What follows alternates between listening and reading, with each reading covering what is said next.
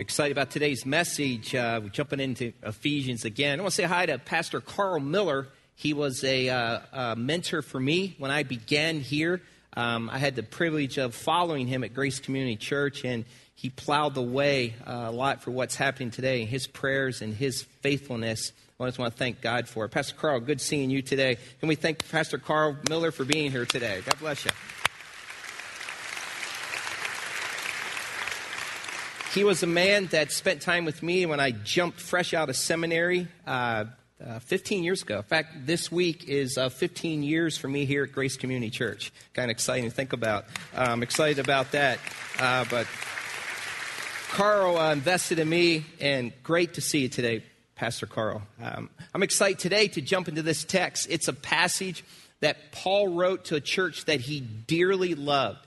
Ephesians or Acts chapter 20 actually gives a snapshot when he was visiting with the elders at Ephesus for the very last time. He thought this might be the last time he sees them. The passage says that he kissed the elders, hugged them, and wept tears because he loved them so much. He really loved this church here. And so when he writes the things that he is writing, and we're going to look at today, he's writing them from a heart that he longs so badly for them to live to the redemptive potential that Christ created them to live. And so when he says these things that are hard, it's not because he wants to beat them up. It's because he longs to see them live the way that Christ intended them to live and to live beyond where they're living now. And so this letter comes from a man who loved this church. And today, I long for the same for you and for me personally, that we would live to the redemptive potential Christ has created us to live. And when we do, it's, we live differently. But in our world today, it's easily, um, where you can easily see those who settle in the Christian walk. And, and, and you, you could have stories, and I have stories of people that I've met with and that you've met with, that you walk away and you're disappointed because you see great potential in these people and, and they're Christ followers that they choose to, to not live to the potential they've been created to live. And so you're disappointed. And way too often people settle for one reason or another to fit in um, uh, uh, to, to, to climb up. They think that somehow if they do other things outside of what God wants them to do, they get the shortcut there. And when the end result, they lose the blessing and favor of God. I've seen over and over again people trying to, to work their own way to get what they want. And they're happy for a season. But then that season of happiness leaves because they left God out of the picture. So as they, they try to get there, this shortcut, they miss out on what Christ intended them to be and who they intend to be. We live in a world that is lost. We live in a world that is evil. We live in a world that has good. And so our goal is to live in this world and to make a difference. Let me try to explain that to you today. There's all, has always been and always will be this discussion in our world about lines. Where do you draw the line in your walk? And today I'm going to try to explain that as best as I can today. We have these two lines that I'm demonstrating here. For, for sake of purpose of this illustration, we as Christians we use this terminology line. I won't go any farther. This is far as I'll go.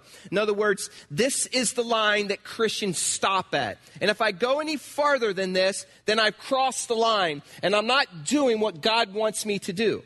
Now, the picture is the same for those who don't know Christ. They have a line too. Somewhere it's etched in the sand that's different than us. It's not like us because they don't have the Holy Spirit living in us. And so their line is different than our line.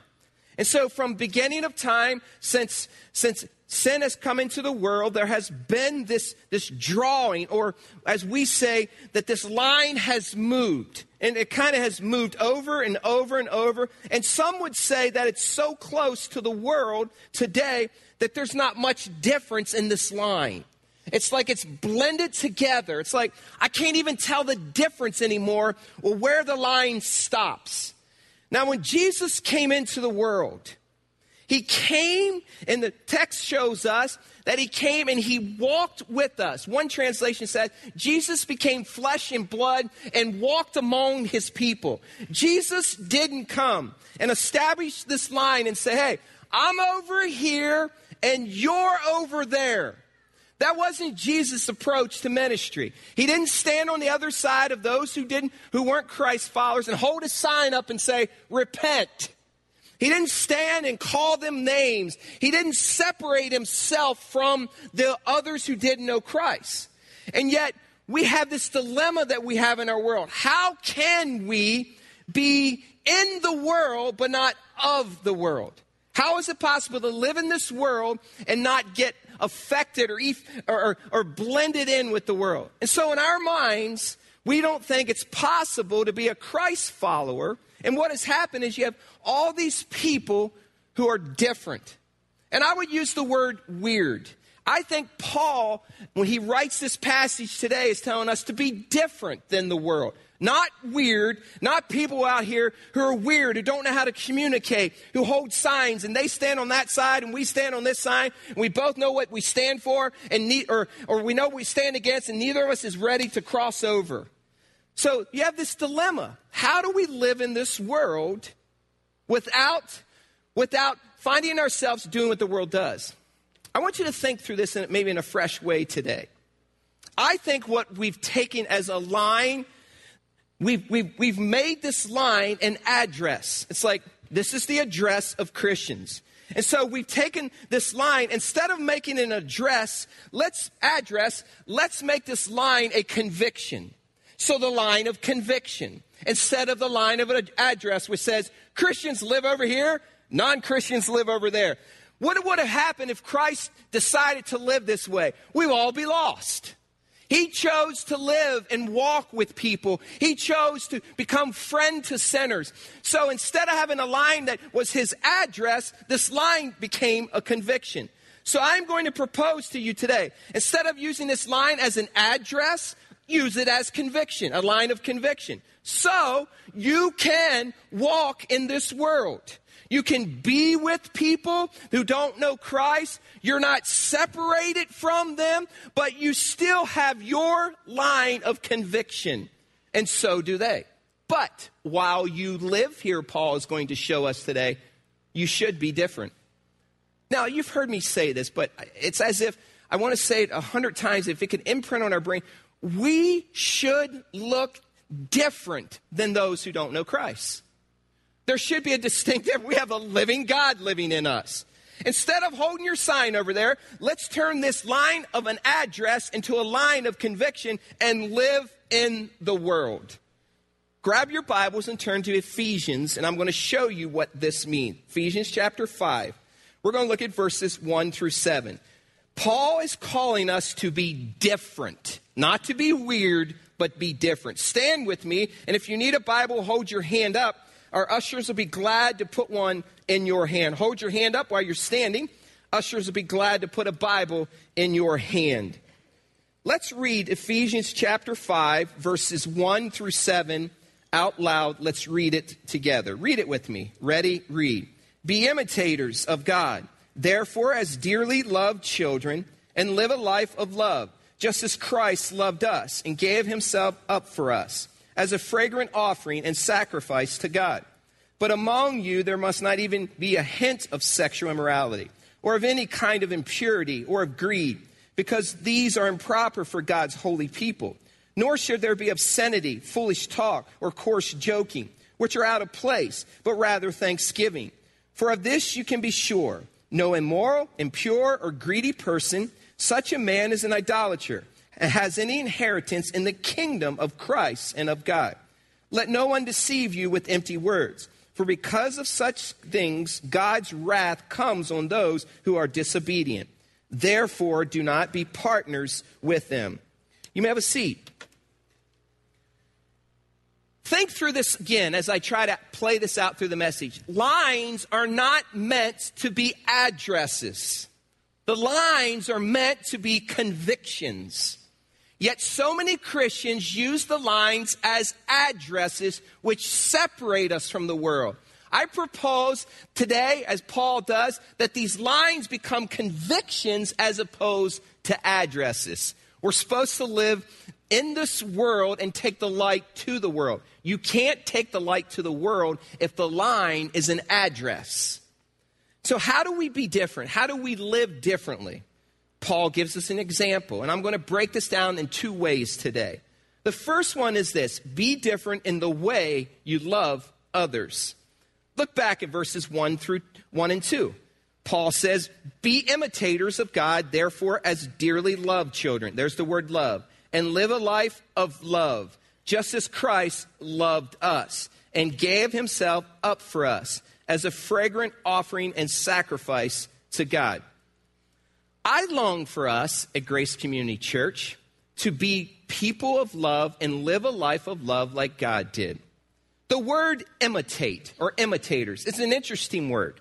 We have imitations in our world, we have knockoffs. This word in the original, in the Greek, is the Greek word mimiktas.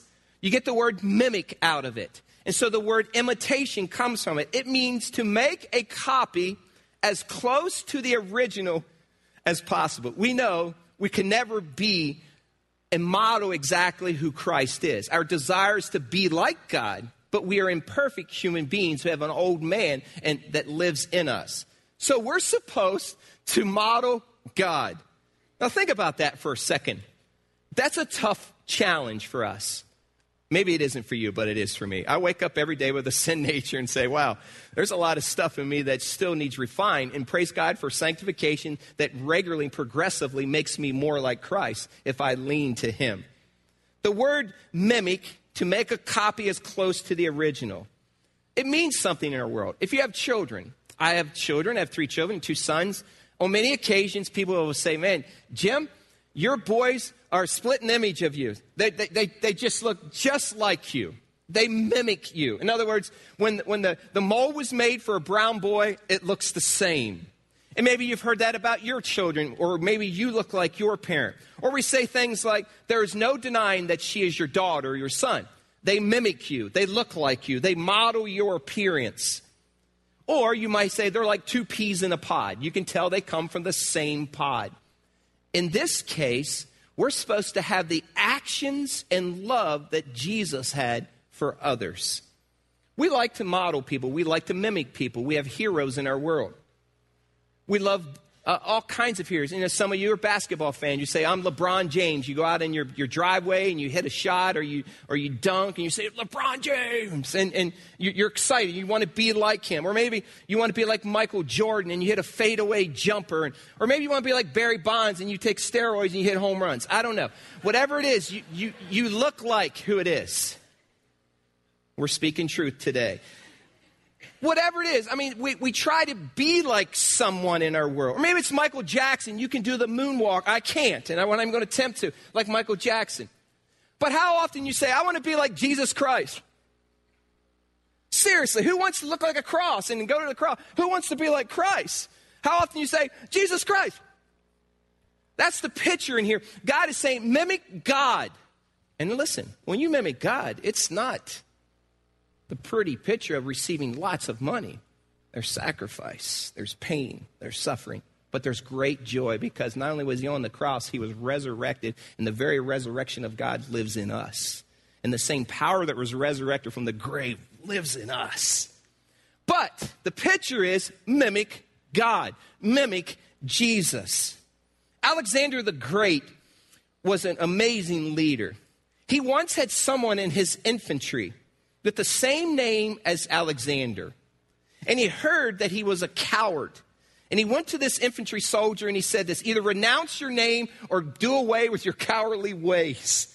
He said, if you're going to have my name, then live up to the name.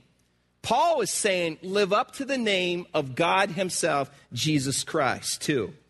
So don't read over this too quickly. This imitation will cost you something. Now, let me just address single people today.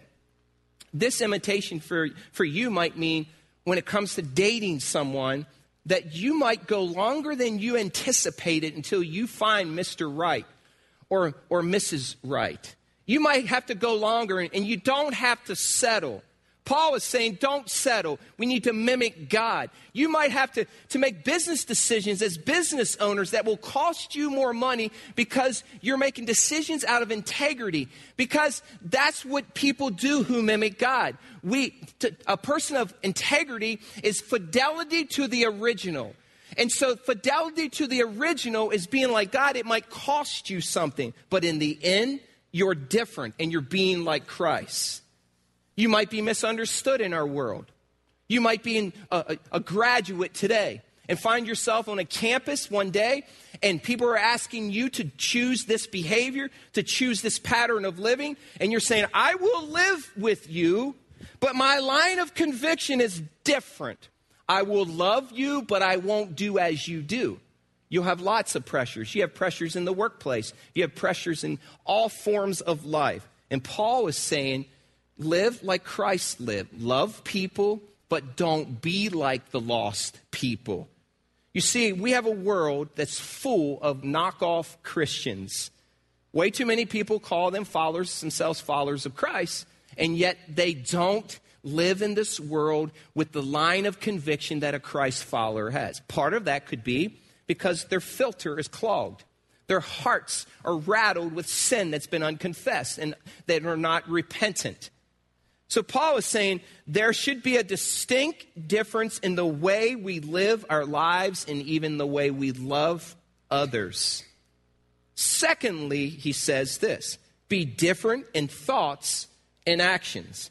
Now, this next passage, I won't pretend that it's easy information. And, and, and it's meant, like Paul was, he longed for the church at Ephesus to be more Christ like. I long for the church at Grace Community to be Christ like. And so he says this look at verse 3. He said, But among you there must not be even a what? What's the next word? Hint of sexual immorality. Let's just pause there. What's a hint? A hint is to have a slight or barely noticeable amount. It's not jumping in and exploring and trying it out and saying, hey, I shouldn't be doing this. It's getting so close to it that you get residue on, on you from someone else who's doing it.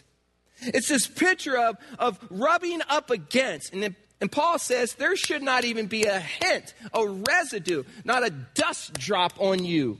Now, that's a strong statement, especially when we live in the world that we are bombarded with sexual temptation. But he doesn't stop there. He says there should not be a hint of sexual immorality or of any kind of impurity or of greed. You could attach hint to that too. Hint of impurity, hint of greed. Just pause for a second and think about the world we live in. Pornography is available you know, and for the first time in our world in many, many years, we have an X rated bookstore on our desktop. We don't even have to run down the street. We can click and view, click and view, credit card and pay. And so, even in our world today, in one second, 28,258 people will download, download porn on the internet. Every second, 28,000 people download pornography into their computer.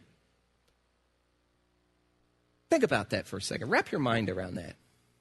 The other reality is this the money spent on pornography in our world, the billions of dollars that's spent regularly on pornography, is enough money. Listen to me enough money in our world to feed every living human being. If we took the money that was wasted on pornography, the sin that people are entrenched in, and we decided to turn it into good, we could feed the entire world and there would not be one starving person in our world and there would be excess left over. That's how bad it is. So Paul is saying, don't even allow a hint of, of sexual immorality.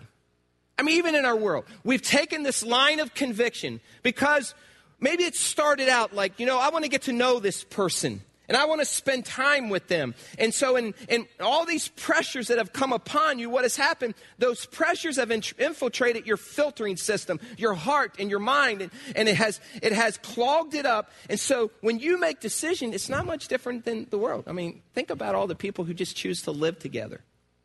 Well, we're going to live together. And here's how they, some people reason. I've heard all the reasons. Because it's cheaper for us to live together now, and we'll get a head start in marriage. I want to say, Holy cow. Where do you get that logic from? You get it from the line of conviction from the world. Instead of being different than the world, you've let their line of conviction rub off on you. there's no way that God would ever bless people who cohabit together before marriage. The picture is this m- making the decisions that Christ wants you to make. Paul was saying there should not even be a hint of sexual immorality. But does our world need a good dose of purity? Absolutely, yes. Now, this was written 2,000 years ago. Do you think things have gotten better since 2,000 years ago? They haven't gotten better. Now, so we are, we're always asking, your kids are always asking, and you maybe you ask, how far can I go in this dating relationship? Where's the line? And we always have as spatial, where how far can I go? And so these people that date, let's picture this way. I'm gonna give you an example today. Two people date. Two of my favorite characters. They're back. Yay! my two favorite characters, and they're they're out dating. And so in your mind, you ask your parents, how far can I go? Or maybe you, you just determine on your own through this is the far, and, and for some it might be, you know what? We'll just hold hands. Aren't they cute? Look at them. Let's just. Or maybe for you, it's just let's just look at each other and roll our eyes. Ooh. I mean, there's a line somewhere. That's as far as I'm going to go. And maybe for you, it's the guy says, as far as I go, I'm going to put my hand around her shoulder. That's that's it. And I that's it. Or maybe for her, it's like all I'm going to do is rub his head. Oh, rub his head. I don't know what your line is. Whatever your line is. Maybe your line is, I'm going to kiss. We'll just little pecks. No French kissing, but we'll peck. I mean, you all have lines. And so the question always is, how far can I go? Why do we always ask that question? Why does it always have to be how far? Because as soon as you find out how far you can go, you keep pushing the line. And so the question should be, what is it that Christ would be glorified with in this relationship? So the next time you wonder, here's what I'm going to ask you to do give Jesus permission. We'll bring Jesus back. Give him permission Give Jesus permission at any time in this relationship to tap you out and say, Hey, I got this one. And let him enter wherever you're at in that moment. So, would Jesus do the same thing that you're doing in that moment? Would he rub her head? I don't know. Would he hold her hand? Would he Google eye her? Let the Spirit of God convict. And so, at any moment, wherever you're at in this relationship, ask yourself Give Jesus permission. He says, Hey, I'm tapping you out. I'm jumping in. And when he jumps in, would he continue to follow through with what you started? That changes everything, doesn't it? Now, here's the, the, the, the reality Jesus is already there. And yet, we get so absorbed and we get so clogged in our hearts and minds with, with the, the obsession for for this intimacy that we lose out and we forget what Christ wants us to do. At any moment in your life, give Jesus permission to tap you out and for him to finish what you've started. How differently would you live in a dating relationship? What kind of decision would you make in this world? Any kind of decision. You're walking through life. You're going through life and you're needing to make this business decision. At any moment, Jesus has permission, hey, tap it out and to stand in your spot and to finish what you've started. Would he continue with this or would he retreat from it? You see, the moment you set a line, how far you can go, you begin to push the limits. But when you focus this relationship on Jesus Christ and what he can be in that relationship and how he can be glorified, everything changes. Paul says, don't even let a hint of that in your life. By the way, it's never too late, no matter where you're at in a relationship right now, to retreat from it and say, let's rethink this. Let's do what's right. You're never too far down the path to retreat back and repent back and do what God wants you to do. Do you believe that, by the way? You are never too far. Some believe, well, we're just too far.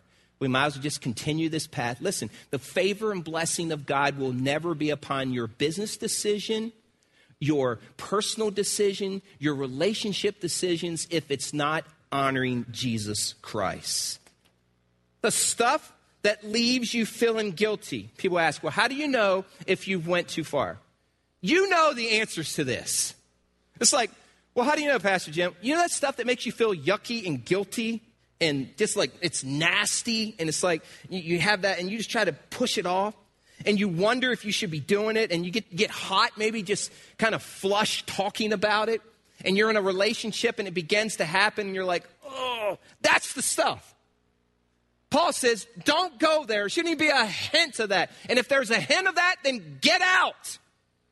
But we're so afraid if we get out of this relationship that somehow and someone else won't come along. Let me tell you, the moment you do what Christ wants you to do, the power and blessing of God will just overwhelm you.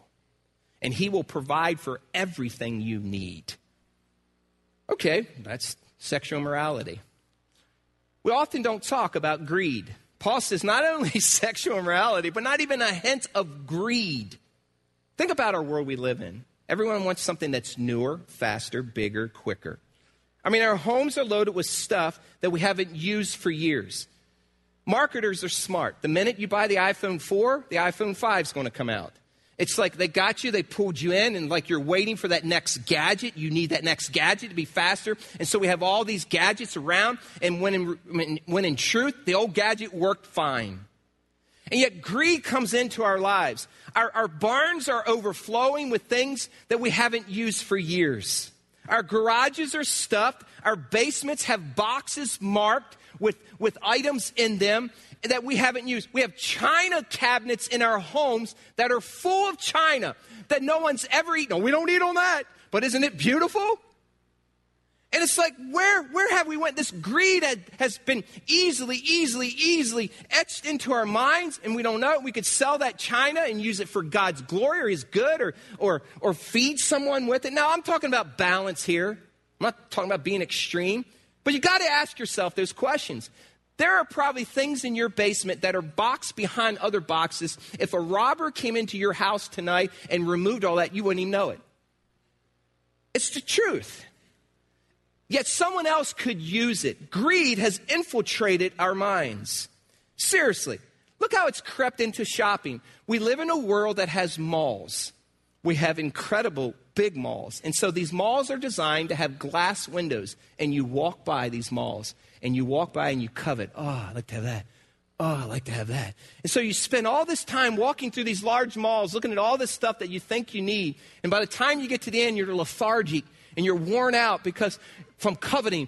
and so when you get to the end, they're smart. They give you 500 choices of ice cream and 500 choices of coffee that you can buy. And so the cycle continues. If they didn't get you with the clothing, they get you because you're worn out and lethargic from just coveting. And greed is taking over in our world, and we don't even recognize it. It's subtle, it comes on us before we know it. We get into this vicious cycle and we overload our credit cards and we pray for the rapture. Please, God, Jesus, come back, come back, come, Jesus. Come tonight, Jesus. Paul says, remove any hint of greed, remove any hints of sexual immorality, remove any hint of impurity. If someone robbed your closets and your basements while you sat at Grace Community Church today, would you even know it? Ask God to reveal the ways greed has begun to clutter your life. And while you're living in this world, that old car that still has high miles on it, that still runs just perfectly, is probably good enough. Yet that one there, I mean, I battle with it too. Man, Jeep Commander just screams at me. 2011 Jeep Commander white with a little little camera that you can watch while you're backing up. Beep, beep, beep. Oh man, it's made for me and my wife. I know it. I just tell people in 10 years I'll own that puppy, that 2011. I will. And so you need these devices in your life that, that check those things. By the way, nothing wrong with a new vehicle. It's just living within your means. I know what my means are. Then he goes on. It's like, geez, man, can we just, just go home? It's like, holy cow, I got a lot of work to do. But Paul didn't stop there. He moves on. Look what else he says next. He says, Nor should there be obscenity, foolish talk. The word moron in Greek is used there moron talk or coarse joking, which are out of place, but rather what? What's the word? Thanksgiving.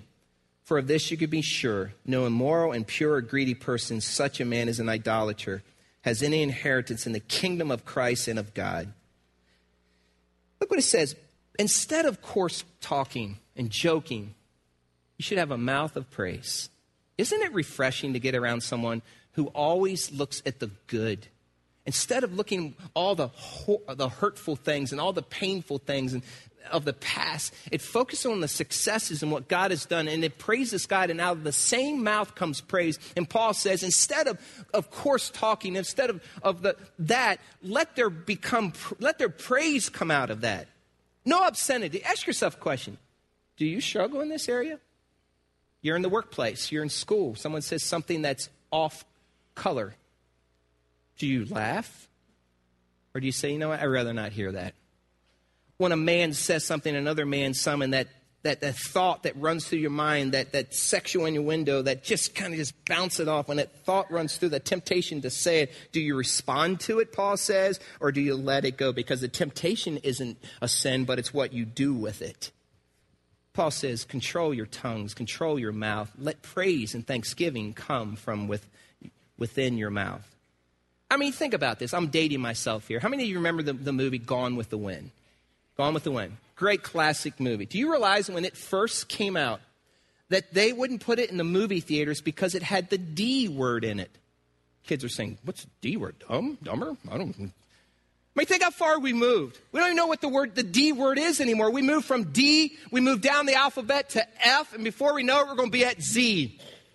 It's just like we just keep moving down the alphabet. That's what's, what's appropriate and acceptable. And, and, and, Paul is saying, listen, don't let those words, those thoughts come from your mind. You can live in the world. Your address should be the same, but your line of conviction should be different than the world. Be different. Don't be weird. And we have a lot of people who have a line of conviction, but you're still weird. Paul says, be different. Live as Christ lived amongst other people. Ask yourself some simple questions. Do you regularly join in conversations that you shouldn't join in? So, you're having this conversation at work.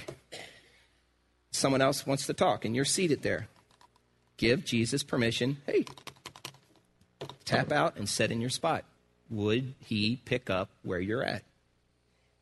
Paul's saying Christ followers do what Jesus would do. He says, clean up your mouths, clean up your minds, clean up your hand gestures. Do not partner with them. You see, the line that is supposed to, the conviction line that's supposed to separate us is gone. It just is. That conviction line is gone. It's blended, it's the same. And Paul is saying, don't do it. Danny Wuerffel, who was a good, I would say a great college quarterback, he didn't achieve what he did in the pros just for fears what he did in college. But the system that he was in at Florida with the Gators was a good system. And he did well. He played well. His teams won. And in 1996, Danny Wuerffel won the Heisman Trophy Award, which in college football is the, the award that says you are literally the best college football player that's playing at this time. And in 1996, he won that award. Danny Wuerffel is a follower of Christ. During the same time, he was also an All American. Playboy magazine wanted to take all the collegiate football All Americans, get them all together, take a picture, and put it in Playboy magazine. Danny Wuerffel had a decision to make. Would he live in the world? Would he use his line of conviction or would he use the world's line of conviction? So he had a decision to make. And his response to that was pretty simple. Here's what he said He said, It did not take any thought at all. It wasn't a thing I had to waste much time thinking about. That is not the kind of person I want to portray. And so they asked him, and they went in for this interview. He said, Not doing it. And they asked him why. He says, Well, that's not what I want to do. That's not what I'm portraying. And he said, In fact, I don't have much, I don't even want to spend any more time thinking about it. You see, he had a mind that was set, a conviction that was known. He didn't like, and so that picture appeared, and all the other guys were in it except Danny Wuerffel. And you know who's remembered for that 1996 class more than anybody? Danny Wuerffel. Because he wasn't in the picture.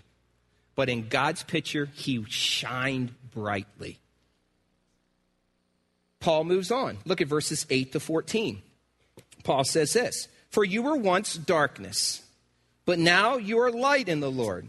Live as children of light. For the fruit of light consists in all goodness, righteousness, and truth. And find out what pleases the Lord. Have nothing to do with fruitless deeds of darkness, but rather expose them. For it is what? What's your Bible say? Shameful even to what? Mention. Now look at that. It's shameful even to mention what the disobedient do in secret. But everything exposed by the light becomes visible. For it is light that makes everything visible. That is why it is said, look what Paul says Wake up, O sleeper, rise from the dead, and Christ will shine on you. This phrase in verse 11 struck me in, in, a strong way this week. Look at it. Have nothing to do with fruitless deeds of darkness, but rather expose them. Then he says in 12, For it is shameful even to mention what the disobedient do in secret.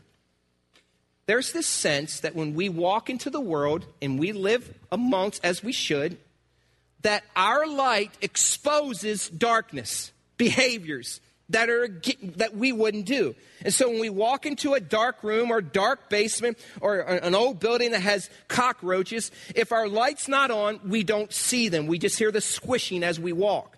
But if our light shines, ah, everyone screams, bug. And the picture is that our light exposes darkness. It also says this that it's shameful even to look, look what it says. It's shameful even to mention what the disobedient do. In other words, you don't have to go there and talk about the, the things that people are doing that's evil. Let the light expose it, give it over to God, don't practice it yourself. But don't we love hearing the stories, the juicy stories about what other people are doing? How many of you spent hours reading all the laundry lists of Tiger Woods? The Word of God says, don't even fill your minds with that garbage. How many of you have loved grabbing National Enquirer, just seeing who's doing what and what's saying this and that? And it's like you stand in the line, it's like, oh, I can't wait to read this. And the Word of God is saying, don't even fill your minds with what the evil and disobedient.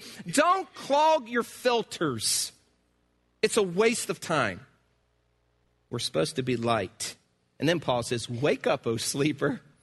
In other words, you are becoming dead to the evil that has invaded your life. You have become comatose Christians.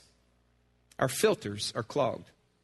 This morning, I went in for our John Deere mower and I, I pulled the air filter out. It's like, Jim, time to change the filter. And it's, it's, you can see it's dirty, right? And so the air that flows through here doesn't give efficiency like it could to my mower. And so I even got so close to this dirt that there's a spot on my shirt, and I'm going to show you right here. I was going to wipe off. No, I just showed. There's a hint of, of, of sin. There it is. And so my mind is clogged, and, and, or this filter is clogged. And what happens when it's clogged, what comes out of this isn't a, a clear conscience, isn't a clear decision. And Paul is saying this that we must go and clean our filters so that when something comes in, a question comes through, we need to know on the other end, is this the thing that Christ wants me to do? But I think that our lines of convictions are clogged because we are living in sin and we don't take time to regularly confess and ask God to forgive. And so if there's a period of time where you're just doling, doling in sin and you're in sin and sin, your, your filter gets clogged and you can't make the decisions that Christ, not only make them, that you can't even hear the heart and voice of God.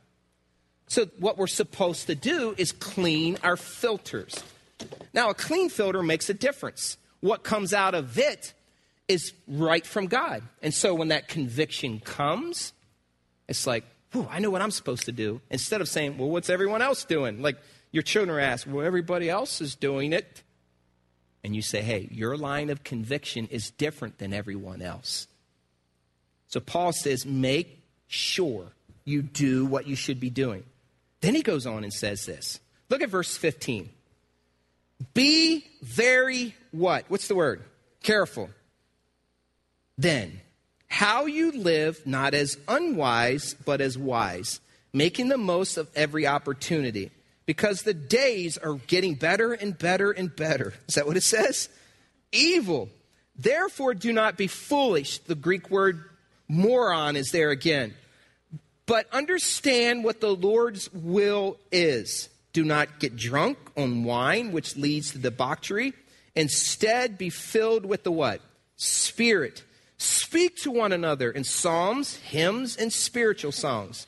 Sing and make music in your heart to the Lord always giving thanks to God the Father for everything in the name of our Lord Jesus Christ. Submit to one another out of reverence for Christ. Paul goes on and he carefully says, Be very careful with how you spend your time. All of us are only given a certain amount of time, and only God Himself knows what that is. And what He's saying is, whatever you choose to do with your time, make sure you're making the decision that the line of conviction says you should make. You can make a lot of decisions, in this, and we do make lots of decisions based upon time that we have. And the truth be known today is this you make time for what you want to make time for. And so Paul is saying, be careful how you use your time. Make the most of every opportunity. Use it for God's glory. Make the most of your time. Think about this for a second. I think we live in a world, and I know because I live in this world, that schedules can be crazy. If you have children and you're, you're not, you didn't lose like six hairs this week or you didn't gain like four gray hairs this week trying to keep up with them and their schedules, then probably you're not living in the same world I'm living in. Or you've chosen to grab a hold of your calendar and your clock and not let someone else dictate it. Paul is saying that's what you need to do. I mean, think about this in all seriousness. The church of Jesus Christ is in serious trouble. If we continue, especially as parents, to allow the activities of our children to run our lives. I, let, let me just say something to coaches that are here today, Christian coaches. I really encourage you to allow, to become a Christian coach that values God, that values family, and that values freedom. Yes, you want your student to be a great athlete. There's many ways to become a great athlete. But listen, give your children an opportunity to say, I can't make it this weekend because I want to worship in the local church with my family and give God glory. Is that so bad? Be a Christian coach that says it's okay. Be a Christian coach that says, you know what, your family's on vacation. You know what? Go take that vacation. You need to spend time with your family. But here's what is happening. Parents, you're allowing your children's schedules to run you from here to California on the weekends.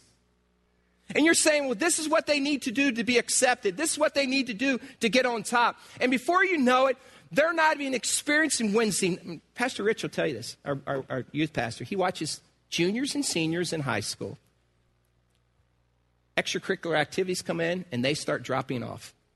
And when, when in reality, and the parents will say, well, they're great kids and they're doing other things. Listen, if your kid's a great kid, he needs to be there investing or she needs to be there investing in someone who needs a good mentor. And so we're allowing all these schedules. Listen, if your kid, as a parent, you say, you know, we're not going to do it, you're not going to do it. But be careful because look at the stats. We have high school graduates in here. Stats tell us that only 9% of you will be involved in a local church after you leave Grace Community Church when you go to college. And here's why because probably your parent hasn't valued that. And they've let you do all other extracurricular things on Sunday in replacement of God, and you're going to find other good things to do. Parents, grab a hold of your schedules for your kids. Put Christ back in the center. Don't let a blue ribbon dictate what they do with their lives. Enough said. Make wise decisions with your time.